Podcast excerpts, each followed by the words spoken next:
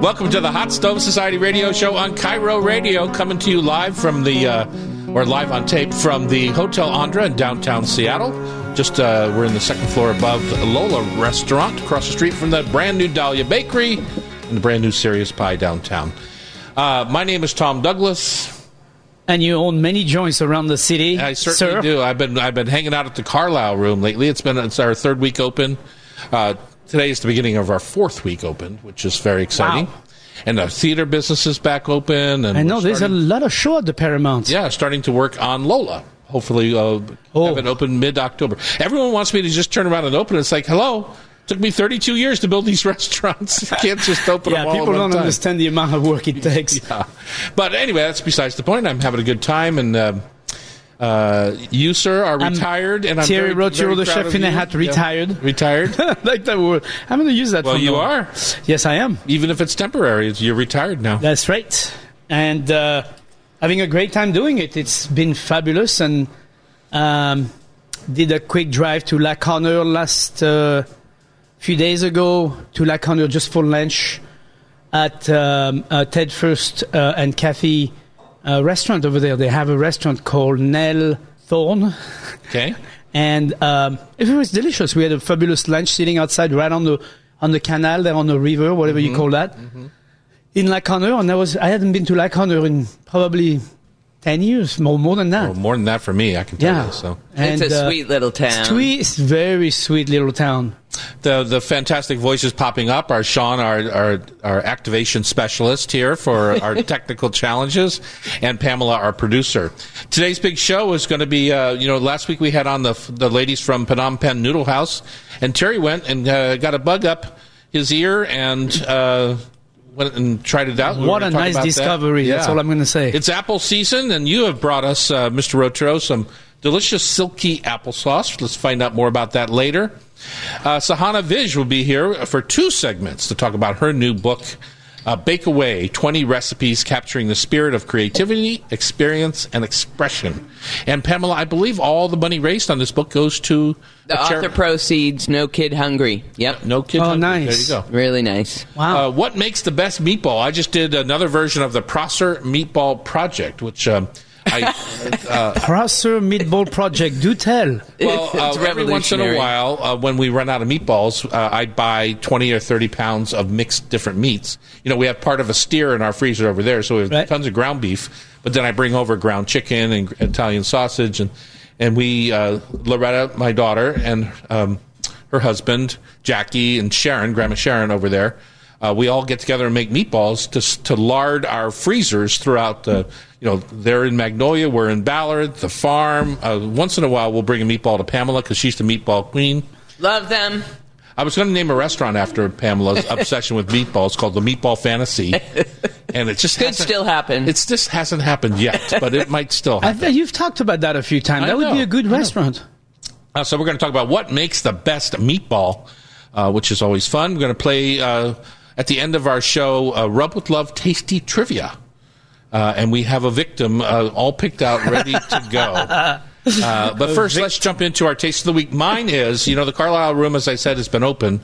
And uh, yesterday on Evening Magazine, I, I taped my Evening Evening Magazine segments here. No, it's called Evening, not Oh, Evening not, Magazine. not magazine. I'm sorry, evening show. I tape them here, and uh, because I've been hanging out at the Carlile Carlile room so much, I don't know why I can't speak today, but uh, we've been selling these hush puppies with a spicy uh, pimento cheese and some. Uh, we've are just picking the last of our. I think they're called Blood Summer peaches. Off the trees at Prosser, so we're making a little uh, peach jam to drizzle over top of our hot hush puppies uh, that are filled with not only cornmeal, corn flour, a little corn starch, baking powder, you know, baking soda, buttermilk. But then I I put fresh Prosser corn, like shucked off the mm-hmm, cob, mm-hmm. into my hush puppies, mm. and they were just. We made them here uh, the other day. They were light as air. Uh, they're so delicious and trashy good. And you know, when I get the word trashy in front of something, that is the highest form of compliment for yeah. me. It's a, it's Like a new just- form of of uh, beautiful and delicious. Yeah, and- trashy good, like our like our coconut prawns, right? Exactly. trashy good. Uh, so uh, anyway, so that's my taste of the week. Uh, a little pr- uh, Carlile Room hush puppies with pimento cheese and spicy peach jam. Mm-mm-mm. And the pimento cheese is full of Jackie's peppers. I mean, it's Prosser Farm all the way. My taste of the week is uh, vanilla ice cream profiterole with chocolate sauce. I actually made that from scratch at home, which, by the way, um, thank God we had restaurant to make these things because you know it's a good thing to make at home. It's fun, but boy, does it take much longer than doing it in a restaurant. I know, and there's a lot of dishes. it's just nonstop. It's just but. Did you Uh, make the ice cream too? No, I actually. Uh, Well, then you didn't make it from well, scratch. I made it from Chef, scratch you've, because uh, I I, had believe to you've actually been- scoop the ice cream from the agenda? I Haagen-Dazs believe you were pot. just embellishing on your story right Well, now. uh, what I was going to talk about was actually the chocolate sauce, which was just basically Valrhona, Mm-hmm. pepits, you know, those little pieces of chocolate, melted down very slowly, and then added some boiled um, cream, Cream, and yeah. almond milk. And I did both because I didn't want it to be just cream. You know, and just slowly put it into there and made this wonderful silky chocolate sauce. And um, I think a lot of people don't really know how to make a chocolate sauce, which I, I found out because even my wife was like, "Oh, that's uh, okay," because mine. You know, many people make the mistake of taking their cream and putting it to the chocolate cold, which basically becomes a ganache. Yeah, it seizes everything up too. You know, it, it's what a ganache is basically. So um, instead, you just have to boil it and bring it into your chocolate so it melts and everything stays at the same temperature, basically. So anyway, I just And- wanted to touch on that. And then next to that, I went to the farmer's market and got the last of the raspberry of the year. Then I think it's going to be the last of the raspberry. And made a wonderful um, coulis like, but puree, not not strained, around the uh, chocolate sauce on the plate. Mm-hmm. So you had bittersweet chocolate sauce and you had um, raspberry coulis, not too sweet, very raspberry. Mm-hmm. very classic French there, Oh, buddy. very classic, but also very. You know, it's it's funny because you don't. It's so classic that we don't actually do it very often. Mm-hmm. But when you do it, you go, "That's why it's called a classic," yeah, it's old fashioned in a fun way. and it's delicious at the end of a meal. Are you kidding? It's fabulous. It endured the test of time for a reason. yeah. Exactly. All right, it's time to a report on our visit, your visit to the Phnom Penh Noodle House. Those ladies were so sweet last week. Very. Uh, we just both wanted to get out there and support their restaurant. I tried to drive by it. I couldn't find it. Yeah, you know what? Kenton Jackson. I had said, I had a little bit of a talk with them about a few things about. Um, oh, we'll we'll go into this in the Okay. next segment. I couldn't find it. Anyway, it's Tom and Terry in the Hot Stove Society kitchen on KIRO Radio 97.3 FM.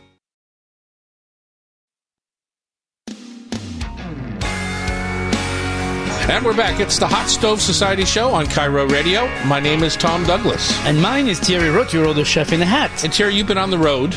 You On went all the way from again. Madison Valley to the International District. That's right. Uh, even though you're retired, you still made the drive. It was actually- What was it, uh, a mile and a half or two miles? Believe it or not, it wasn't even that. It was on the way back from the show. I was hungry and I was like, well, when I go now? so you went right after the show last week? After the Oh, yeah. show. Thanks for the invite, pal. I was already, you know, I was, I'm literally, I was in Chinatown because I went, for some reason, I messed up my, normally I go this way, I go Mm-hmm. east, but this time I went south. And I was like, I'm in Chinatown already. I'm like, oh, wait, why don't I just stop now? And so you did. You found parking. I, I found parking right uh, on the street on Jackson. So this place is called Phnom, is called Phnom Penh. It is a Cambodian restaurant, and it is located. If you if you go up Jackson, you know from Chinatown, you go up Jackson going uh, what that east East. and you go right up past the bridge of I 5 Mm-hmm. underneath I 5 Right there is there is a new building there on the right, on the south side, and um, at the corner of that building there on the on the west side. Right. So I did see it then. I just didn't see a sign. I Well, there was a there is a few things we can talk about. You know about young people getting into the restaurant business, even though they don't want to hear Papa talks about and telling them what to do. Mm-hmm. There are a few things that I suggested to them, which is go to Uprint, get a banner, put it on the top of your restaurant, and says we're open for business. Mm-hmm. This is Phnom Penh, so people see it. They have a little sign on the sidewalk that you cannot see because the car are parked in front of it. so that's the only sign they have. They're waiting. Yeah. They're waiting for their sign uh, to their to their side. They told me that they have ordered the sign, but it's taking forever because of what's going on with COVID right now. So this Cambodian restaurant is run by two sisters, or actually a whole family, because there's three sisters actually. Right. One is the chef, and two of them are more, uh, you know, their fuerte is Support, yeah. support, yeah. And um, they're they're very charming and they're very nice. And their father started the business 38 years ago um, in Chinatown. Uh, with Yeah, I a- know. You know, and and that's where the whole story comes from. So I went there and I said, you know, just just show This me. This is after they were on the show. So This is after they were on the went in, show, so and- you they recognized you. Yeah, yeah, and, and they were there. And uh, I've never had Cambodian food, so I was very curious. And I said, listen, just send me what's truly Cambodian so I can have at least a, a flavor of what's going on. So my, my overall take on everything we had that day was a meeting of, it's going to sound very obvious, but a, a meeting of Vietnamese and Thai food. Mm-hmm. That's the way I felt when I was eating the food and looking at the dishes, how they were presented with the ingredients and they were having. It, it, it was just basically, to me, I felt like it was, I mean, it's their own and it's a little bit different, obviously. It's got, it's got their own touch, but the general flavor as a as somebody who never had it and just see it for the first time and test it for the first time was reminding me of a cut between Thai and uh, Vietnamese food. And so, why is it called the Noodle House? Is that their specialty? Yeah, they, do. make they do. noodles, or They do s- tiny rice noodle. They do wide noodle. Mm-hmm. They do different kind of noodles. So I had about six different dishes. One was lok lak, which is uh, tender beef steak cubes marinated with um, garlic, cracked pepper, house spices, and then um, it's seared in a wok and then served with hard-boiled egg, red onion, and lemon pepper vinaigrette. So that was one of the dishes. That was really remarkable. I would recommend that. It's called lok lak. No. how was the egg in that? So it's hard boiled egg. Was Hard-boiled was it sliced. chopped? It was sliced. Yeah, sliced. Um, I, had, I think I had hot boiled egg in two or three different dishes, and they were all sliced. Um, and in one of them, I had scrambled egg. Mm-hmm. So they use eggs in dishes, you know, quite a bit. Just like pad thai has a lot. Of. Yeah, just like pad you know, thai. It's you- the same. yeah. it- that's where I, that's what I was saying between the noodle and the you know the thick brown sauce based Mm-hmm. soy based kind of idea. Um, it reminded me of of, of that pad thai idea. Um, I also had the Phnom Penh special rice noodle and um, with prawn, calamari, fish cake, fish ball, ground pork, and um, thin rice noodles, finished with green onion, cilantro, and roasted garlic. And that was super, super delicious. That was, um, it's it's what you you think of every culture as dishes like that, as as one of those dishes where you go, I, w- I could eat this every day. That would be totally fine with me to have that as a you know final dish of for the rest of my life. Maybe not forever, but you know, because that's kind of Right. But well, anyway. and also in that in the Asian cultures, you often see that meat and seafood mix, Right. Uh, more than you see it in our culture. You know, here you might see a bacon as an accent in a Correct. seafood dish, but uh, there, uh, at least the menus that I've been to, because I've not been there personally, but as there's pork and shrimp in lots of dim sum. There's, you know, pork and shrimp are very common. Yeah, and, and in the shrimp they use shrimp and they use shrimp bowl or fish ball, and they use you know they use they use it in different contexts. You know, it's like in the same plate. You know, you get fish bowl on one side, you get meatball on the other side, and you've got shrimp seared on the on the other side. So all those three different components bring serious change of texture in your mouth when you're eating it.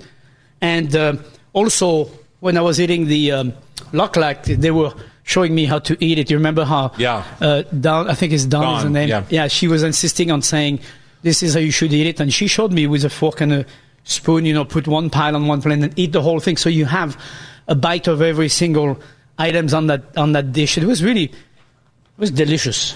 I mean, I did not eat anything, and even the the spice level in the spicy dishes was not. It was it was fine. I mean, I And was you're a spice weenie, so that's, that's Yeah. No, exactly. I mean, Yeah. it, it was it was totally comfortable for me to eat that that that food. Remarkably, um, I think a lot of noodles, a lot of um, protein. Did not see as much. Um, I had one plate with broccoli, um, shiitake, mushroom, carrots, scrambled egg, Chinese broccoli, and that was the mekatong saivi, and um, that was really really delicious. Wild rice noodle. We had those rice noodles that were about half an inch thick, The fresh uh, ones? wide. Yeah, fresh Yeah. noodles.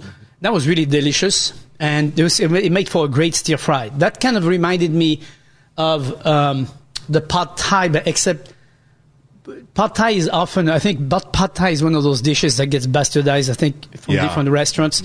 You know, you have it when it's the best. You definitely know it, and you know why it's called such a pop, why it's such a popular dish.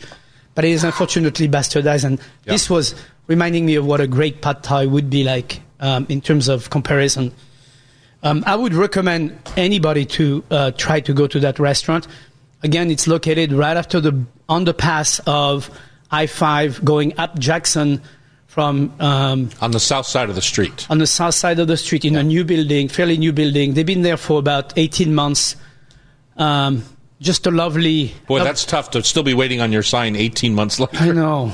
and and I hope they get a banner. and I tried to call them through their phone number, and it was the same thing. I was like, you need to put a message on there. Mm-hmm. you know, little things like this, and and I I. I just want people to support this kind of. Um, I think they deserve to be supported because they really, really put a lot of emphasis on making the food real and the food really delicious. So um, go there and give it a shot and I just want to give them a plug. That's all.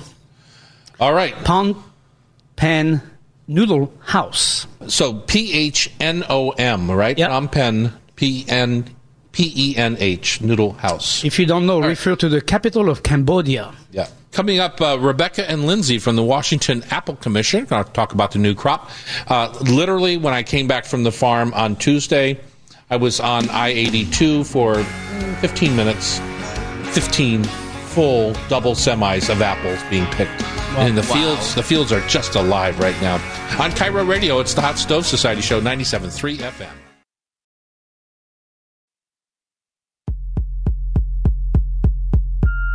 It's the Hot Stove Society Radio Show. My name is Tom Douglas. And I'm Terry Rautureau the chef in a hat. And today, Terry, we're going to talk apples. You know, I drive over to the farm once a week in Prosser, and I try to help because Jackie's short on uh, helpers right now, uh, my wife. I try to drive over on Sunday night and I drive back Monday with a carload, 45 totes of uh, produce, and she can fit 30 totes in her car. So that's about 75 totes a week that they're picking and processing and sending over. And but you know what you have to do when you're driving in Prosser right now? There's two big two big problems. One is the hop trucks. They go very slow and they're picking tons and tons of hops.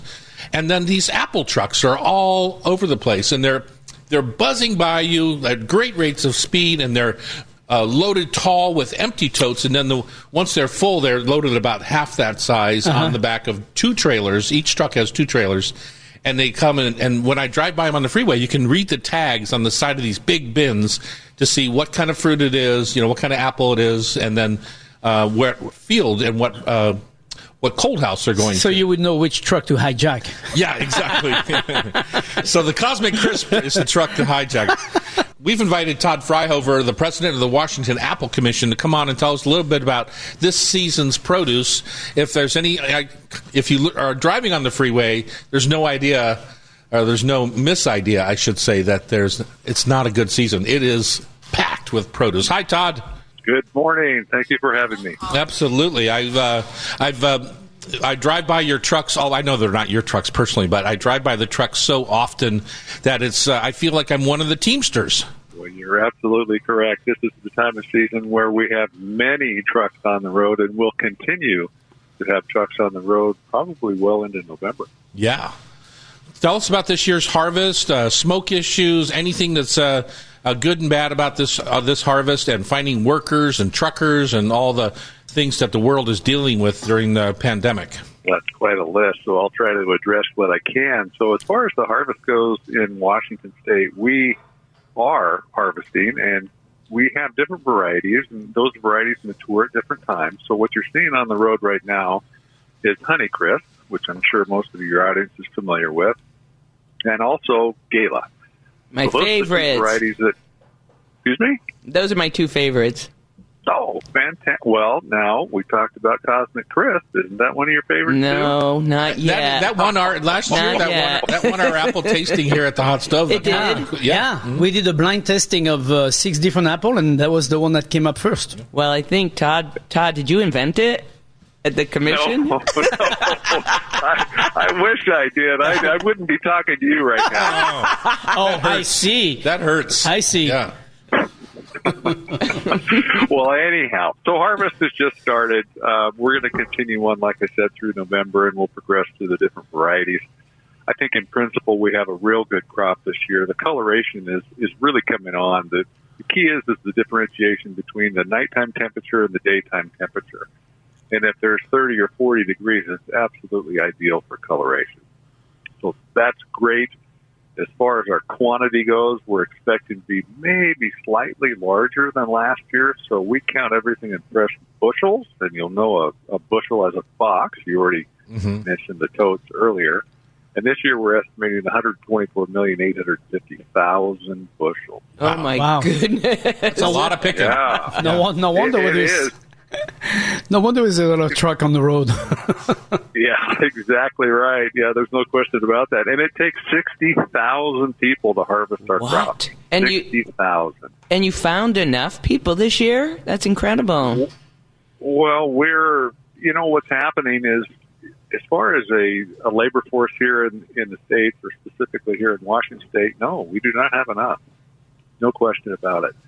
We do participate um, as individual organizations in the H2A program, which is a, a program where we contract with workers from out of the country and we fly them here. We give them a place to stay. We pay them a very good wage. We transfer them back and forth to the orchards, and then we pay for them to go back home. And that really is our only alternative due to the labor constraints we have here in not only the state of Washington, but in the United States. It sounds expensive. wow. Well, it is, except it's spread out over a lot of apples. yeah. yeah. Yeah, I think everybody has to pick about a million, so that's not too many. And it, uh, the, your website says every apple is hand picked. That's why you need such a generous number. That's correct. And if you can just think about an apple tree in, in general, you know, it, it's fairly, you know, there's an outside, there's an inside, there's a top, there's a bottom. You know, the technology has not caught up where we can do that mechanically yet. Although I will say some of the new orchards are mostly on what we call a trellis system. So they're on a wire and they create a fruiting wall. So they are set up when this technology becomes efficient to be harvested mechanically. Like grapes. A lot of grapes are harvested mechanically Right, now. right. Yeah, wine grapes in particular. You're absolutely, you're correct. Yeah. And so, uh, quality wise, um, when you see this difference in temperature, like we're seeing at our farm over there in Prosser, a good 30 or 40 degrees difference between uh, the low at night and the high in the afternoon. Um, when you say it brings color, what does it do for flavor? Does it uh, does it make the acid sugar balance better? Or what, what are you looking for? What's if it's a hot night? What does that do? It makes it flabby, I would think. Right, exactly. Well, you know, there's a number of things that impact the apple, and the weather, of course, being number one. And as you suggest, you're absolutely right. You know, apples that are that are, let's say, green, and what I mean is flesh colored green. They don't have a lot of sugar, but they have a tremendous amount of starch. So the longer you leave that fruit on the tree, that starch converts into sugar mm-hmm. and obviously improves the flavor of the fruit.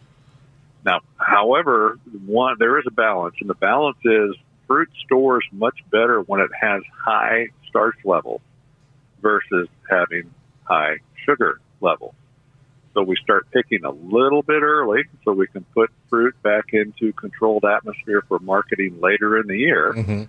And then we wait, and the fruit that we put on the market currently would have high sugar values to it. Can a sophisticated palate? Sorry, Terry. Uh, Okay. Can a sophisticated palate tell the difference uh, in June uh, between a June apple and a November apple, like when, right when it was picked, and one that's been in uh, cold storage? I don't think I can personally. Well, and I think that's absolutely true. You know, I think there is very little difference. You know, we have a 12 month supply here in the state of Washington. The the fruit is put into these controlled atmosphere storage rooms. They they essentially go to sleep. It maintains their fruit quality during that time. So there really isn't much difference between a a gala that you might eat in, in October and a gala you might eat in April or May. So do they keep ripening? Is that what you're saying in No, so storage? they go to sleep. or they just go to sleep and that's it, and they stay as is. So how does the Yeah. how does the uh, the sh- the starch become sugar if it doesn't keep living or keep working? Well, it, okay, so we can't shut it off completely. So the fruit does continue to respirate. So Okay. it, it will mature in the CA room at a slow rate. What we do on controlled atmosphere is, if you can imagine a, a big room, a room that can hold, you know, 2,000 bins of what was mentioned earlier, mm-hmm. we take out the, the O2 and the CO2, and we get them down to very low percentages, under 3%, and we pump back in nitrogen. And that is the way that we basically control the quality through controlled atmosphere storage. Got it. That makes sense. That's typical throughout Yeah. the industry, right? Whether it's tomatoes or avocados or apples or, or whatever, right? Cherries. That, that's exactly correct. You know, one thing we don't do that that probably happens a lot, especially in the banana industry, is we don't do any ripening. So we're not introducing ethylene into these rooms to try Mhm. to get them riper because typically riper fruit is also softer and doesn't taste as good. Right. Interesting. Uh, we've been talking with Todd Fryhover. He's uh, with the Washington Apple Commission. Matter of fact, he's El Presidente. And uh, we are going to, in our next segment, Todd, we are going to talk about how to cook all these delicious apples, both in savory and sweet ways.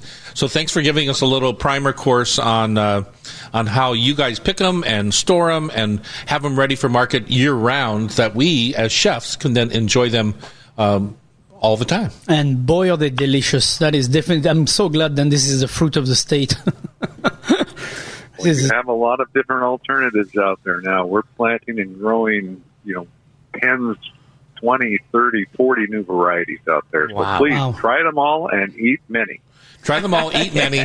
And when you're driving around uh, over in Eastern Washington, it really is interesting to look at all the different trellising systems, uh, the older uh, orchards compared to the newer orchards, uh, all, all that sort of thing. And of course, uh, we take the, when they take out an orchard and they cut it all up into firewood, we take that for our pizza oven. That's right. right here, Great wood. in Seattle. Yeah. Thank you, Todd. Good. You're welcome. My pleasure, gentlemen. Thank you very much. All right, You're very so much. welcome. All right, that's uh, that's a primer. Like I said, when we come back, Tom and Terry are going to talk how to cook these delicious little nuggets when, uh, on the KIRO Radio 97.3 FM Hot Stove Society Radio Show. And we're back. It's the Hot Stove Society Radio Show right here on KIRO. Uh, Chef in the Chapeau has brought us a beautiful, silky bowl of applesauce. That's right, sir. Every year. So t- tell us about that. Now, we heard all about the harvest in the last segment, and getting it picked and getting it in the controlled environments and all that thing. Let's talk about what actually makes it taste good at the table, outside of just being a delicious apple raw. Yeah. But when you cook with them, either sweet or savory, what makes apples pop?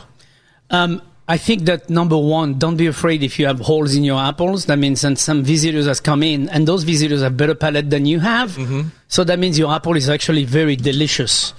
Uh, I'm just saying that because I have a dwarf apple tree with three different kind of apple in it. I don't actually know the name of them, but there's two green um, style of apple that are pretty uh, low on sugar, and there's one sweet, mealy kind of reddish apple. Mm-hmm. And those are the apple I have in my tree. And that tree, I've been trying to kill it for like I don't know how many years now because I, I like the room in my garden, but that tree won't die, and it just keeps producing so many apples, like two five gallon bucket of apple in a tree that's only six foot tall. Right. I mean, it's pretty impressive. Yeah. And um, and there is a lot on the ground. So usually, what I do is the one I can save from the ground that are not rotted.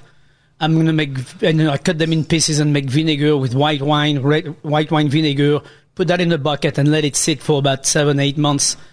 Then I bring it to a boil and then sterilize it, and then I have apple vinegar on my hand.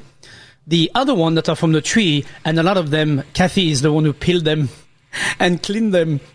She bring a big bowl of them in the house and they were full of holes. Like many of them had holes in it like somebody has been in there. Well, it's called organic right we, we have birds and we have squirrel and we have you know many things in the backyard. So um, yes anyway cut those into pieces peeled and seeded obviously and then throw them in a pot with a little bit of apple cider just a tiny bit to have a little bit of liquid on the bottom instead of water i'm using a little bit of apple cider and then put that together and let it cook very slowly for probably well what i'm looking for is first your apples are going to render all the water so you're going to have a very heavy Soupy, yeah. very heavy liquid mass and you're going to go oh my god what is that you know it doesn't look like apple sauce. well you have to cook it slowly and stir it you know obviously because it was going to want to stick to the bottom as uh, todd was saying the president of the apple association uh, was saying earlier there's a lot of starch in apple so um, don't fool yourself apple do stick to the bottom of your pot so you stir it from time to time. You keep it covered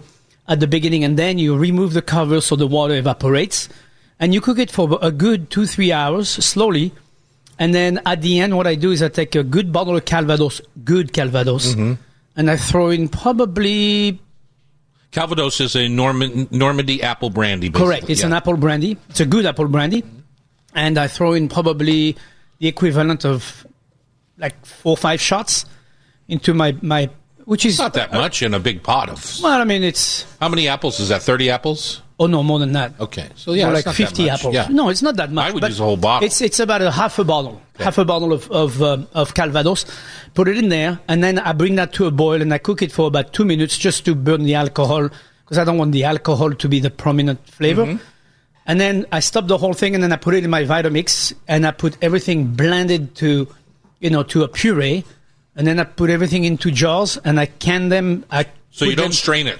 I don't strain it. No. You don't have to strain it. That's the beautiful thing about Vitamix is it blends fast enough, then it will puree everything to death.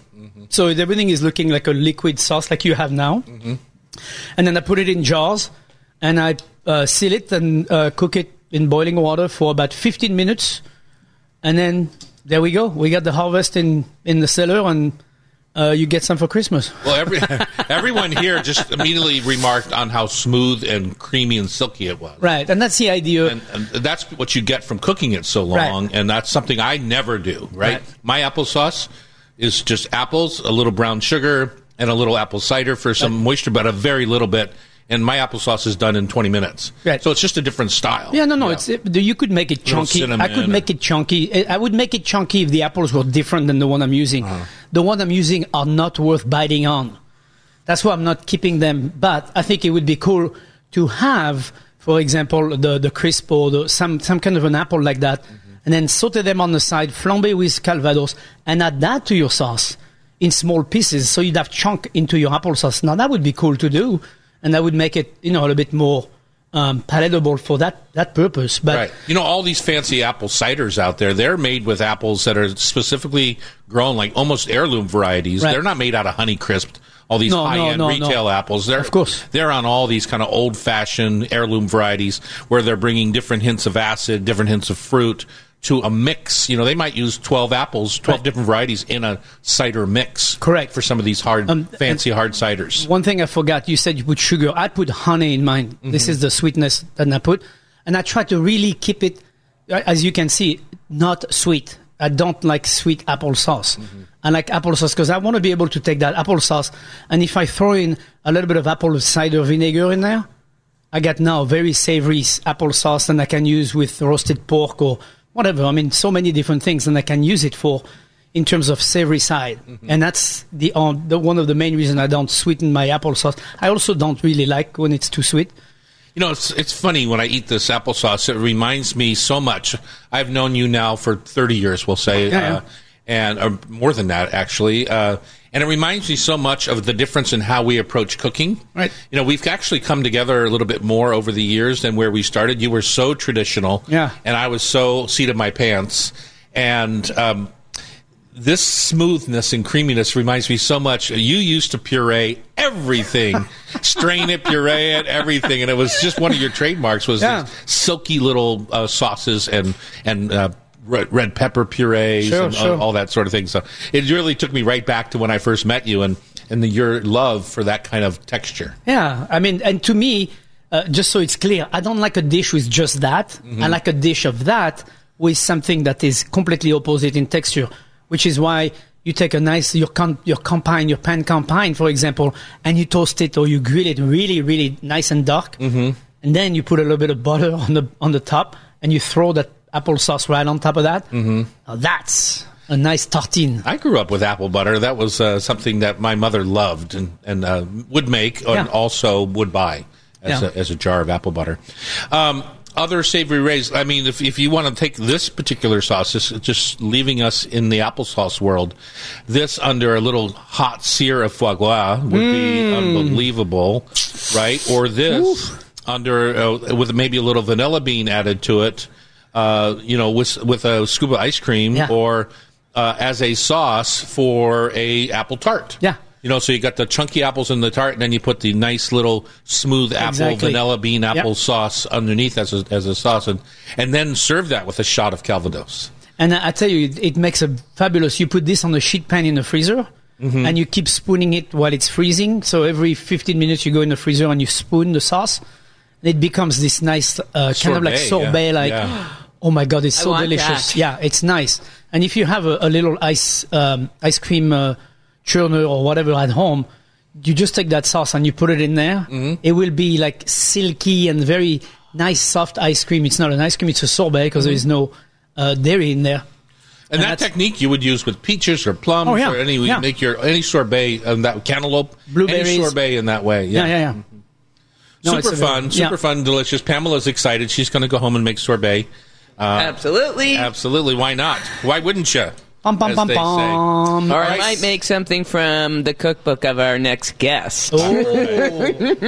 Uh, our next guest is Sahana Vij. She's going to be here for two segments to talk about her new book, uh, cookbook, Bake Away. Uh, and we're talking about the journey of her writing this and creating this book. Uh, when we come back, we have another hour. Don't miss it right here on KIRO Radio. It's the Hot Stove Society Show, 97.3 FM.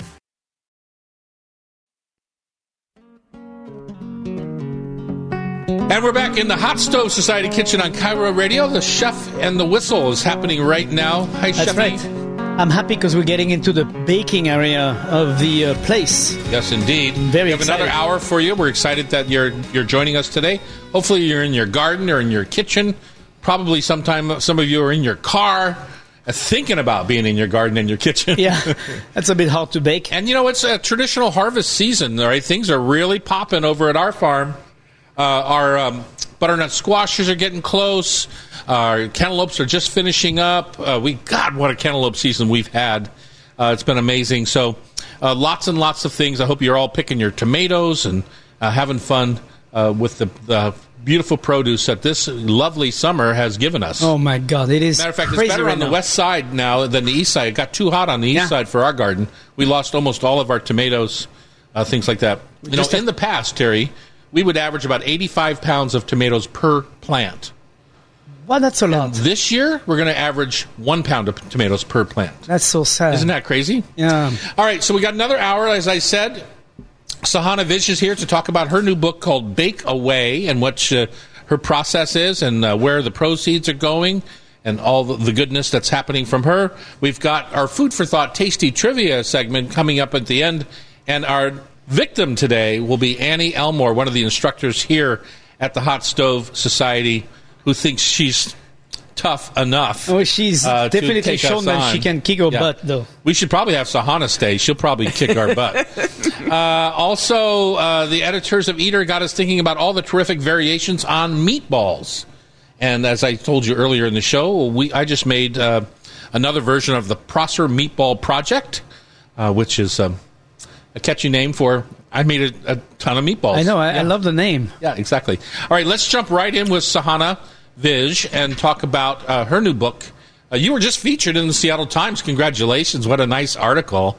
Thank you. Yeah, it was really exciting. I bet it was. Yeah. Have your big picture. It was like, it was like half a page or something like that. yeah, it was really nice of them. You to- know, when you do that kind of stuff, you take away newspaper space from Terry and I, and it kind of gets us all worked up.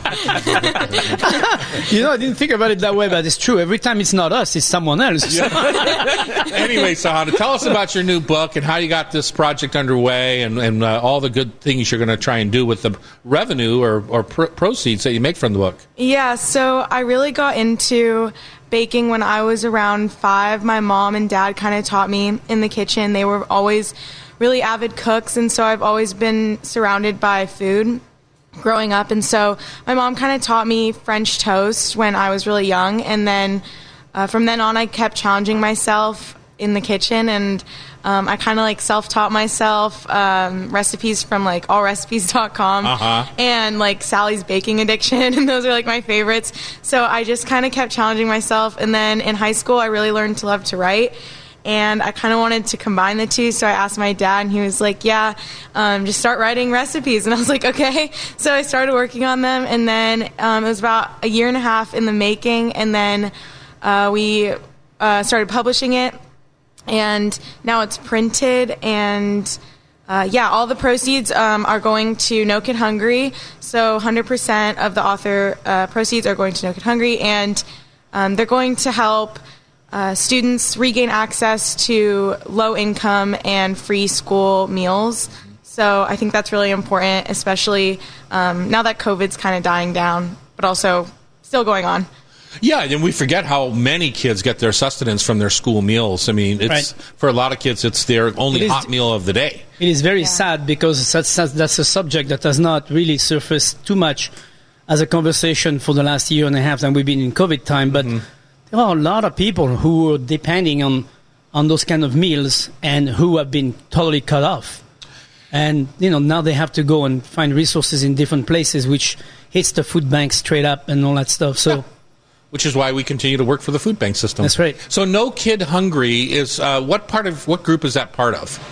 Um, they're their own organization. Okay. So um, yeah, they're they're um, the No Kid Hungry Foundation, and um, yeah, they they've just been they focus on giving those resources to local um, schools and communities. So uh, like the proceeds that are people that buy books here, those proceeds will be going to help kids locally here, and then so on for like different areas of the country. So yeah, it's um, it's a really cool foundation. You know, uh, if you're a, business person out there and you are thinking about your holiday gifts, and I think people have dialed that back a little bit, uh, holiday gifts, but to buy a, a box of these books would be an awesome way to give to your team.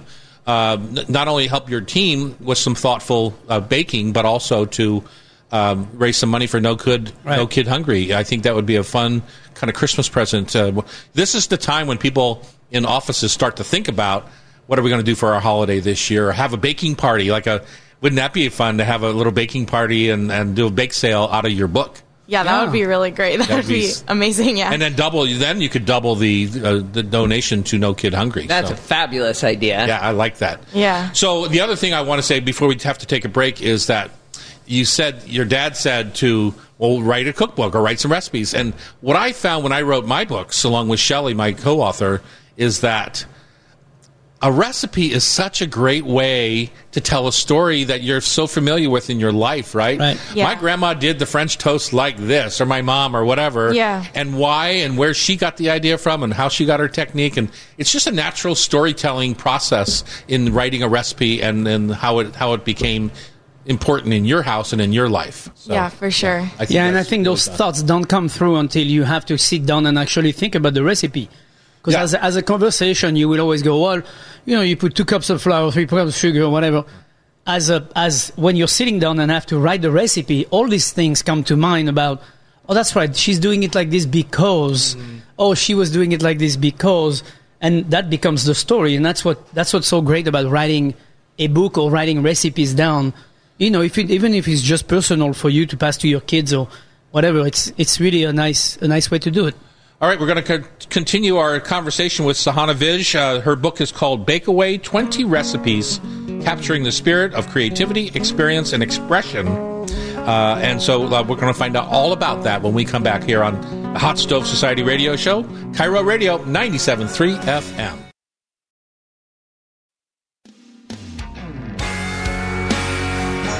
And we're back. It's the Hot Stove Society radio show here in downtown Seattle. We're at the beautiful Hotel Andra, just above Lola Restaurant on the second floor. And we are uh, continuing our conversation with Sahana Vij uh, about her new book called Bake Away. And Terry, I wrote a little uh, promo for this book. Uh, I wrote, What a treat to hear Sahana's stories through her words and experiences. If there was a space in the sibling baking club, uh, I would most certainly have jumped in line from Atlanta to Temescal Valley, uh, molten lava cake to cinnamon bagels. You won't be able to choose where to start your journey in Bakeaway.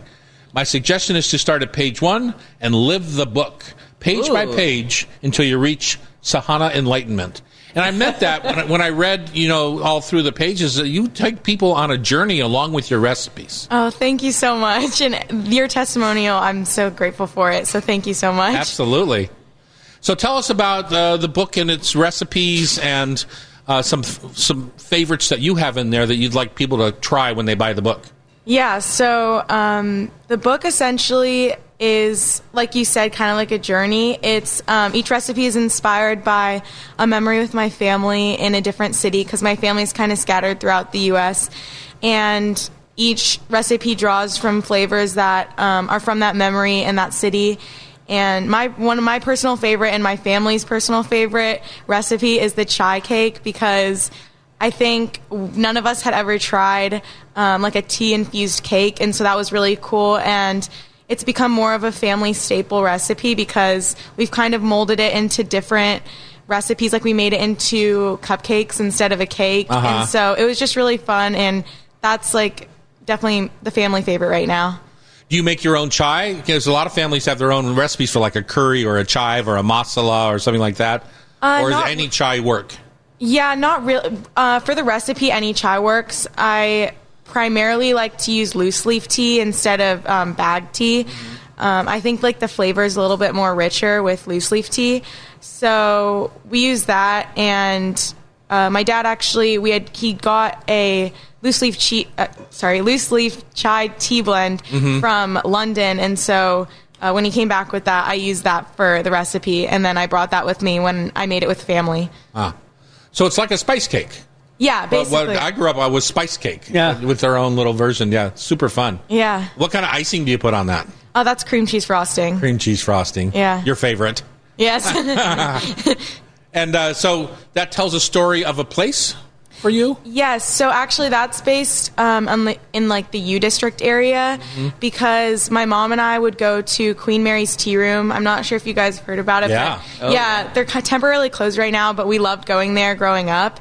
And my mom would always order chai, and that's always been her favorite tea. And so we'd split the uh, pot, or I'd get hot cocoa. And so it's always been a really um, significant memory for me, and one that like we've repeated multiple times. So I really wanted to base the recipe off that, and the cake itself holds a really special place in my heart. That's really sweet. Terry, is there a recipe that you have in your uh, that kind of has that kind of place in baking for you, where Well, I think it tells I- a story of a city or a place? I think that um, I saw one of the recipe in the book with Atlant from Atlanta talking about crepes for breakfast, and crepes in my in my mind, as in terms of easy pastry item, is definitely holding a strong memory because my mom once a once a year or twice a year would say, "Okay, today for lunch we're having crepes." So we'd come from school, go home, and we'd have my mom would be making a stack of crepe, and we'd have the jam and the chocolate, the Nutella, all that stuff on the table, and that was our lunch. I mean, it was definitely what you would call a cheat sheet lunch because you're not supposed to eat that for lunch. But I tell you, we go back to school full of crepe, and that was so delicious. Mm. Bananas, chocolate sauce, all that stuff. So as a kid, it was just such a great, incredible memory, and it was definitely a treat because that wasn't something we'd do often. But Right. you know, once or twice a year, she'd just go, "Okay, crepe for lunch." All right, so Sahana. awesome. Uh, one of the craziest recipes I saw in your book uh, was the uh, avocado popsicles from Phoenix. What you had? A, you took a trip to Phoenix? Yeah, so my cousins actually used to live down in Phoenix, my dad's sister's kids, and we would go down there um, during spring break when I was in middle school, and my grandparents would come down too. And my grandma kind of taught us how to make um, guacamole, and when when we were young, and so the avocados were always a big staple for whenever we'd go down there, and so I kind of wanted to take the avocados and make them into a popsicle because I thought it was kind of different and um, like you said, kind of crazy and like out there. Mm-hmm. So yeah, that one's kind of a spin on guacamole. And it's such a simple recipe. Yes, that's what's cool about it. Is Uh-huh. it's kind of like taking an ingredient that you wouldn't really expect and making it sweeter, which I think is cool too. Uh-huh. Uh Any place um, like Palo Alto? Did you have ideas on going to uh, Stanford University or something of that nature? What sent you to Palo Alto? So I was actually born in the Bay Area, Uh-huh. and um, my dad used to take me to a cafe in Palo Alto at the actually at the University Mall that's right next to Stanford.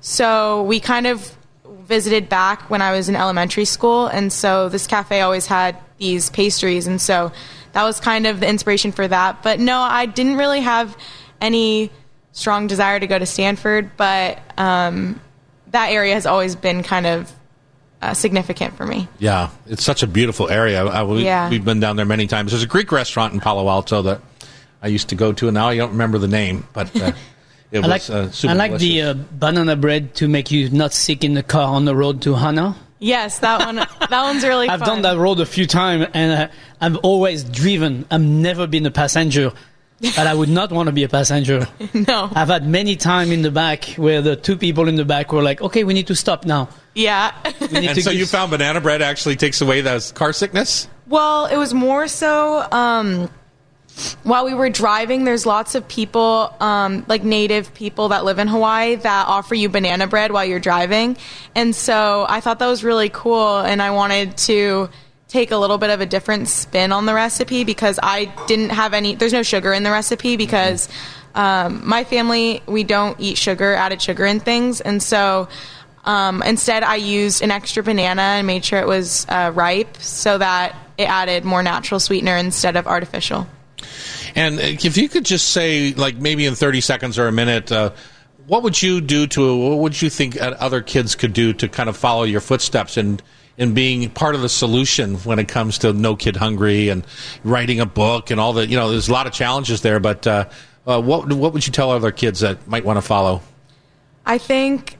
Or young adults. You're a young adult. Sorry, what was that? You're a young adult. You're not a kid. Oh, yeah, I guess so. Um, I would tell them to get involved in anything that they feel passionate about, and um, if in terms of giving back to the community, try to find volunteer opportunities because I've always um, loved being a part of those, and uh, yeah, just trying to find opportunities in the area, possibly at schools or. Um, local soup kitchens, shelters to give back and volunteer your time for, to give back to the community. Yeah, it's uh, you got to start small. Sometimes the problem seems so large that you get paralyzed. Yeah. But if you start small, you can um, kind of build your way into something fantastic. And once you do it, you realize how small of an impact it has on your life. It's it's like you don't need to do a lot to make a lot of impact. Yeah. It's no, it's easy. It's not that hard. Our guest has been Sahana Vij. Uh, her new book called Bake Away 20 Recipes Capturing the Spirit and Creativity, Experience, and Expression. Uh, lots of fun uh, people that have uh, endorsed her book Sonia Chopra, Thomas Keller, Hunter Lewis, uh, Brian Hart Hoffman from the Bake from Scratch. Uh, so much fun, and congratulations on the effort. Yeah, congratulations. And uh, Thank hopefully you. Well for done. some huge success. You know, you've been on our show now, so you- everything else is downhill from here. Even if you end up on Martha's. exactly. All right, when we come back, we're going to talk about uh, meatballs. Why not? Let's do it. It's the Hot Stove Society radio show, KIRO Radio up 97.3 FM.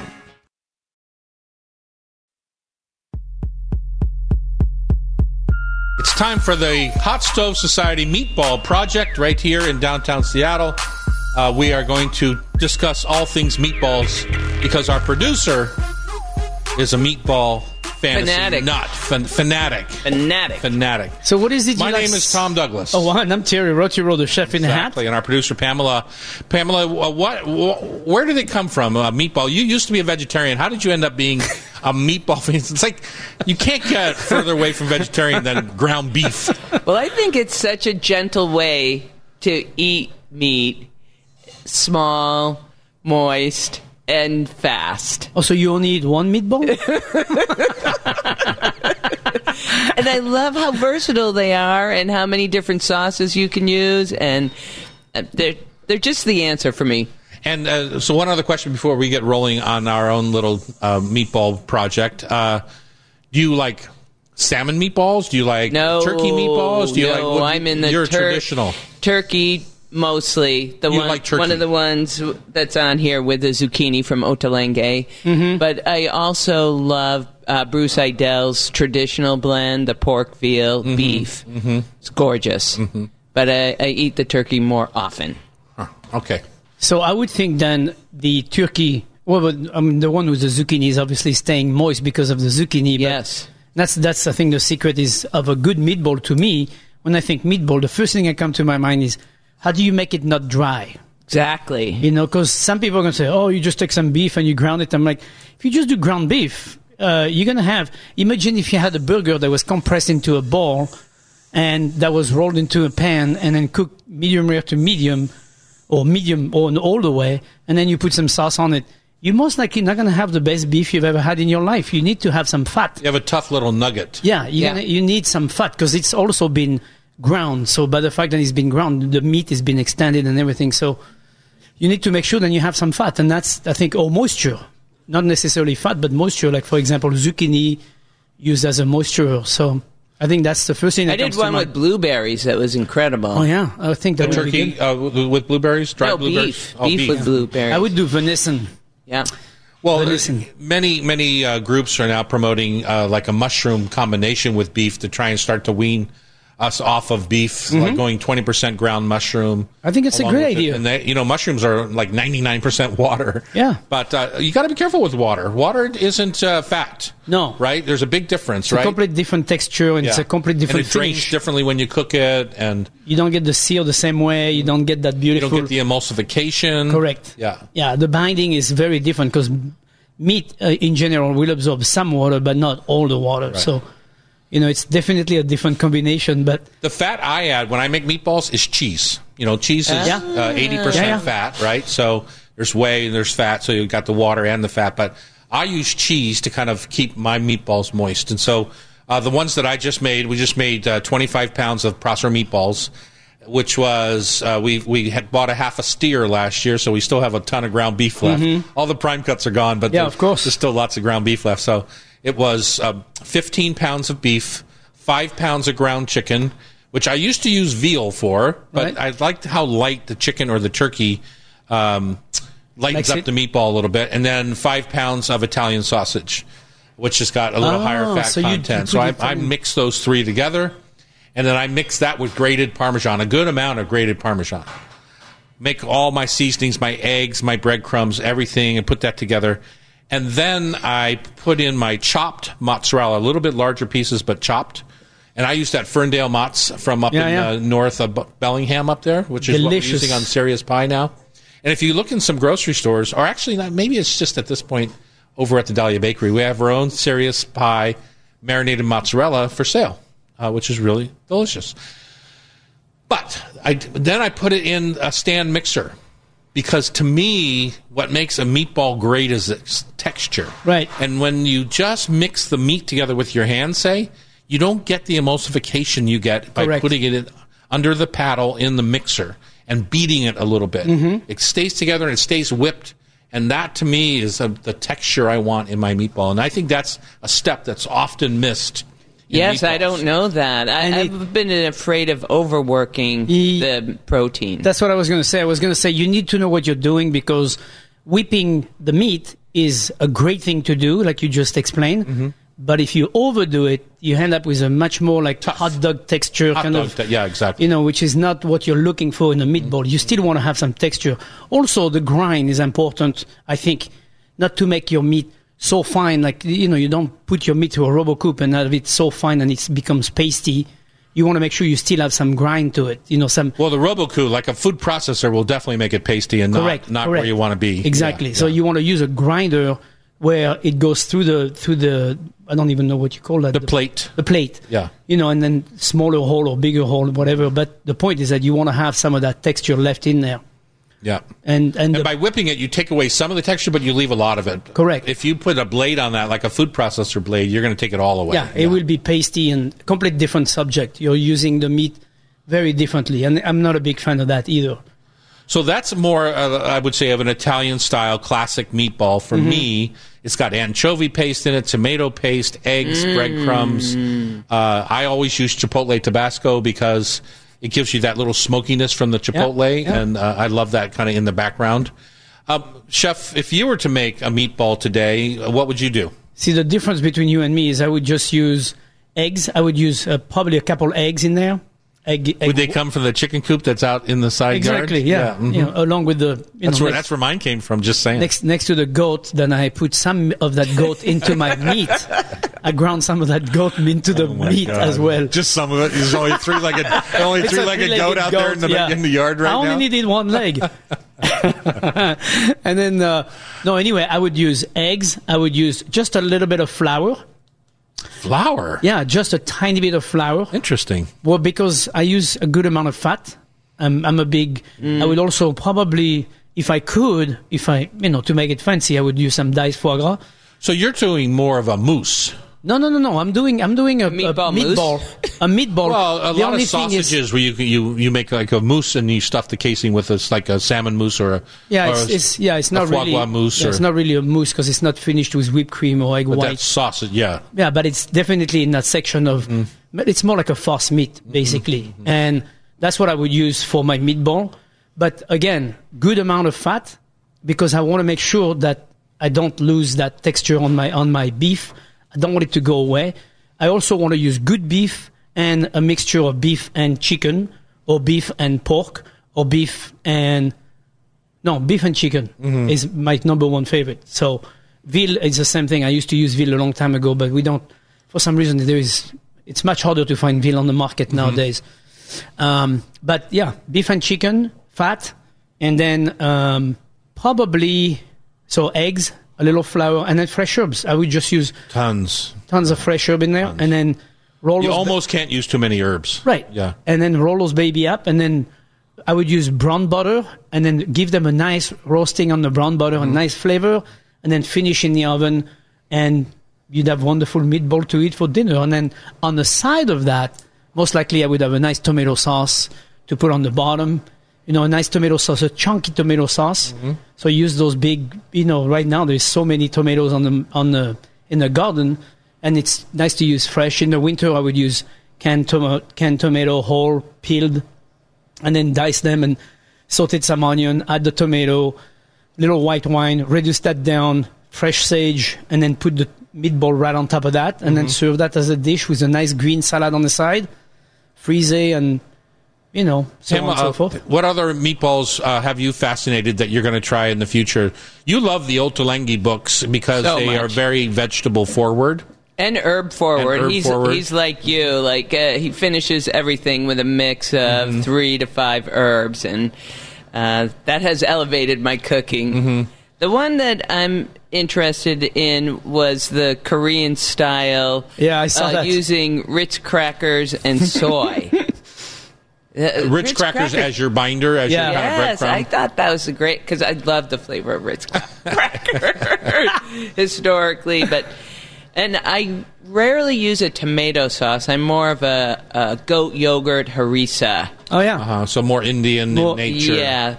So Or this- more Moroccan, I should say. That's Well, what yeah, Lisa. Raita African. is what I was thinking. Like a, which I know you're a fan of. I love beef. that cool yogurt, like on grilled lamb and things like that. It's so just- delicious. It's just such a nice combination. Yeah. You know what I have never tried? Like tzatziki. I make tzatziki all the time when I make a roast lamb or do merguez or something of that nature. I've never tried a goat yogurt uh, as, spectacular. as the base of my sauce rather than just a, a full fat Oh, cow's yeah. milk yogurt. Goat So, is delicious. Got that tang that we love. yeah. We talked about. Try that. Chef. Next time you make meatballs, try a little yogurt sauce instead of uh, tomato sauce Yeah. or instead of olive oil or something. It's a it's a super fun way to go. Well, there's our Hot Stove Society meatball project right there. Um, if you want a particular recipe, I don't have one written down. Maybe you do, Me- chef. me- no, but me I neither. could I could figure it out if you're looking. Just let us know on uh, Facebook or on our email, and we'll try and write a recipe up for that. And we're going to do a, a meatball project here at Hot Stove in October. where people can build their own for Yeah, take we're home gonna and make put it fu- in yeah. lard their freezer. Fun. Coming up, we're going to play Rub with Love, Food for Thought, Tasty Trivia. Chef Annie Elmore is going to be our victim, and we will uh, be right back on KIRO Radio. It's the Hot Stove Society Show, 97.3 FM. Welcome back, everybody. It's time for Food for Thought Tasty Trivia brought to you by Rub with Love Tasty Spice Rubs, sauces, and mustards made right here in Ballard. Uh, they bring extra layers of flavor for just about any meal. Rub with Love can help season up those meatballs, and today's winner will get the following Pamela. Turkey rub for poultry meatballs, mushroom rub for depth of flavor, and of course, ginger pineapple teriyaki for a delicious glaze. Wow, what a fun, fun gift that is. Uh, we tell us the rules of the game if you would, and uh, let's get started. Our three contestants are each going to get five questions related to apples and meatballs. Fantastic. with some random trivia thrown oh. in. and the loser has to pay for the shipping. Today, I'm going to send the prize to Todd Fryhover because I loved learning the science of apples. And Carol reminds us that if you're going over to visit Apple Country, you can visit the Stemma retail store in Wenatchee, Culinary Apple in Chelan, or Ranch and Home in Kennewick. Terry Rautureau, you ready for number one? I am She said ready. ranch and home in in Yakima, so I, I didn't see Ah, it there. What is it? Like a farm store? Yeah, well, like uh, you know, they have Sarah, carry Carhartt clothes and farm Sounds- equipment. Oh, sounds so fun. Yeah, it is. All right, number one. Why does an apple float? Because it's lighter than water? Kind of. I float. I'm not lighter than water. Uh, because 25% of its volume is air. Okay. Nice. That's the same uh, reason. Uh, and Terry's our scorekeeper, but we trust him, even though he's also a contender.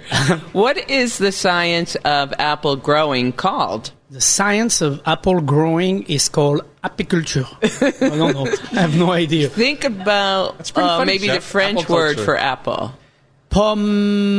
Pomegranate. No, pom, uh, pomiculture. Pomology. Pomology. of course.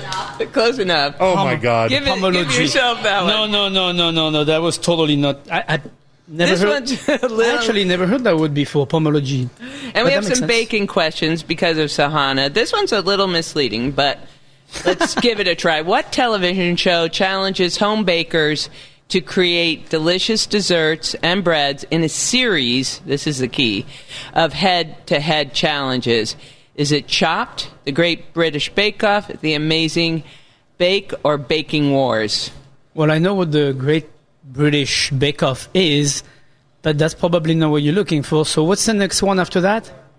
The Amazing Bake. Yeah, I'm going to go with that. The answer is Chopped.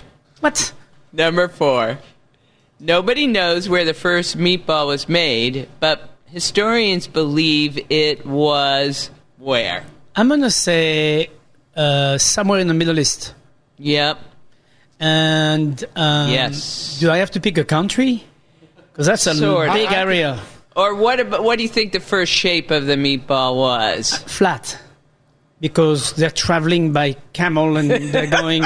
it cannot be round because can't that be would two humps on a hump. they take the hump and just put it down. No, I would think flat. Historians believe that it was the kofta from Persia. So I think you're On pretty a damn skew, close. kind of flat, you know. Yeah. You get that one. What type of chocolate has the longest shelf life? I would think then it would be the dark chocolate. Yay! Yes! There was a trick question there, but yes. Two out of five. Not Jeez, bad. Annie, Not bad. It's not going to be very hard today. What was the weight of the largest apple ever picked? Oh my God, 10 pounds. Whoa. Three pounds. Yeah, I mean, this is you up. I'm just looking at Tom's eyes. Just went for 10. Ooh, I think that was a shot. Approximately when did uh, European settlers bring apple seeds to the U.S.? Was it Johnny that came with them? Uh, 19th century?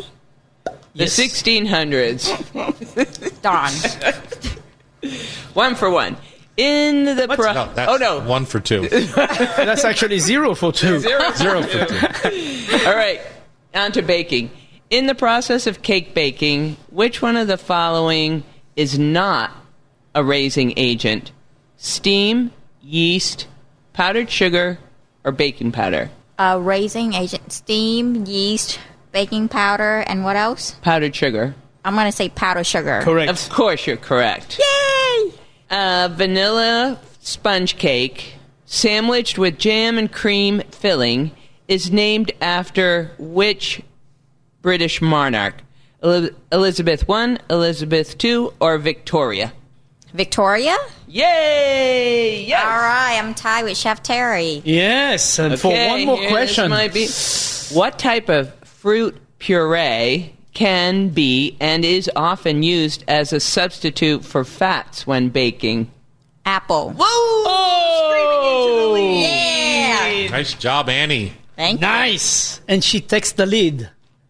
Mr. Douglas, when did the Canadian uh, John McIntosh uh, discover the Macintosh apple? Approximately. Approximately uh, the 19th century. You can't steal my answer. We use that one a lot. The late 1700s. yeah, so the 19th century. Like I said. you said approximately. What Considering do, there's 21 centuries, I'm pretty close. What do that's the AD. uh, number two? What do the Dutch call meatballs? Uh, Mutballs. Bitterballen. Yeah, exactly. Especially when they're made from bitter melon. In ancient Greece, tossing an apple to a girl was a traditional proposal of marriage. What was her acceptance action? She threw it back. I know. I was going to say, she threw you right back at you. Took a bite. Eve took a bite of the apple. Yes. Catching it. Oh, come on. If he threw it to her, she has to catch it to accept. Really? Yes. But what So if she- she, can't catch it? Does If she mean dropped it, then she she doesn't get married. Dawn. I know. That's a pretty rough one. I know. I guess I will never be married in that country. what state in America made the world largest meatball? Oh, it has to be Nebraska. The Italian American Club of Hilton Head, South Carolina, South took the record in November of 2017 with a massive 1,700 pound meatball. It's fairly close. Once you put the meatball up, it's fairly close to Nebraska. From South Carolina. Number five. What's the biggest difference between margarine and butter? Uh, one's from a cow and one's not. Okay, you can have that. Yeah, Plant based versus dairy. he's got one. All right, I think I lost in a big way. Uh, I am the victim. And, I Andy appreci- triumphed. I appreciate any sad cards or anything you want to send to me for being wah, wah. the victim of Annie Elmore and Chef Terry. If you uh, want to be part of our show, you can join the community on Facebook live at Hot Stove Society Radio Show. You're listening to us on KIRO, of course, and the show is produced by Pam Hinkley, technical by Sean McFadden, and our editor is Sean Don't Call Me Dotori. And remember, if you miss any episode of Hot Stove Society Show on KIRO, you can listen via podcast. Just subscribe to your favorite podcast app or go look for the video on Facebook. Thanks for listening and have a fabulous weekend.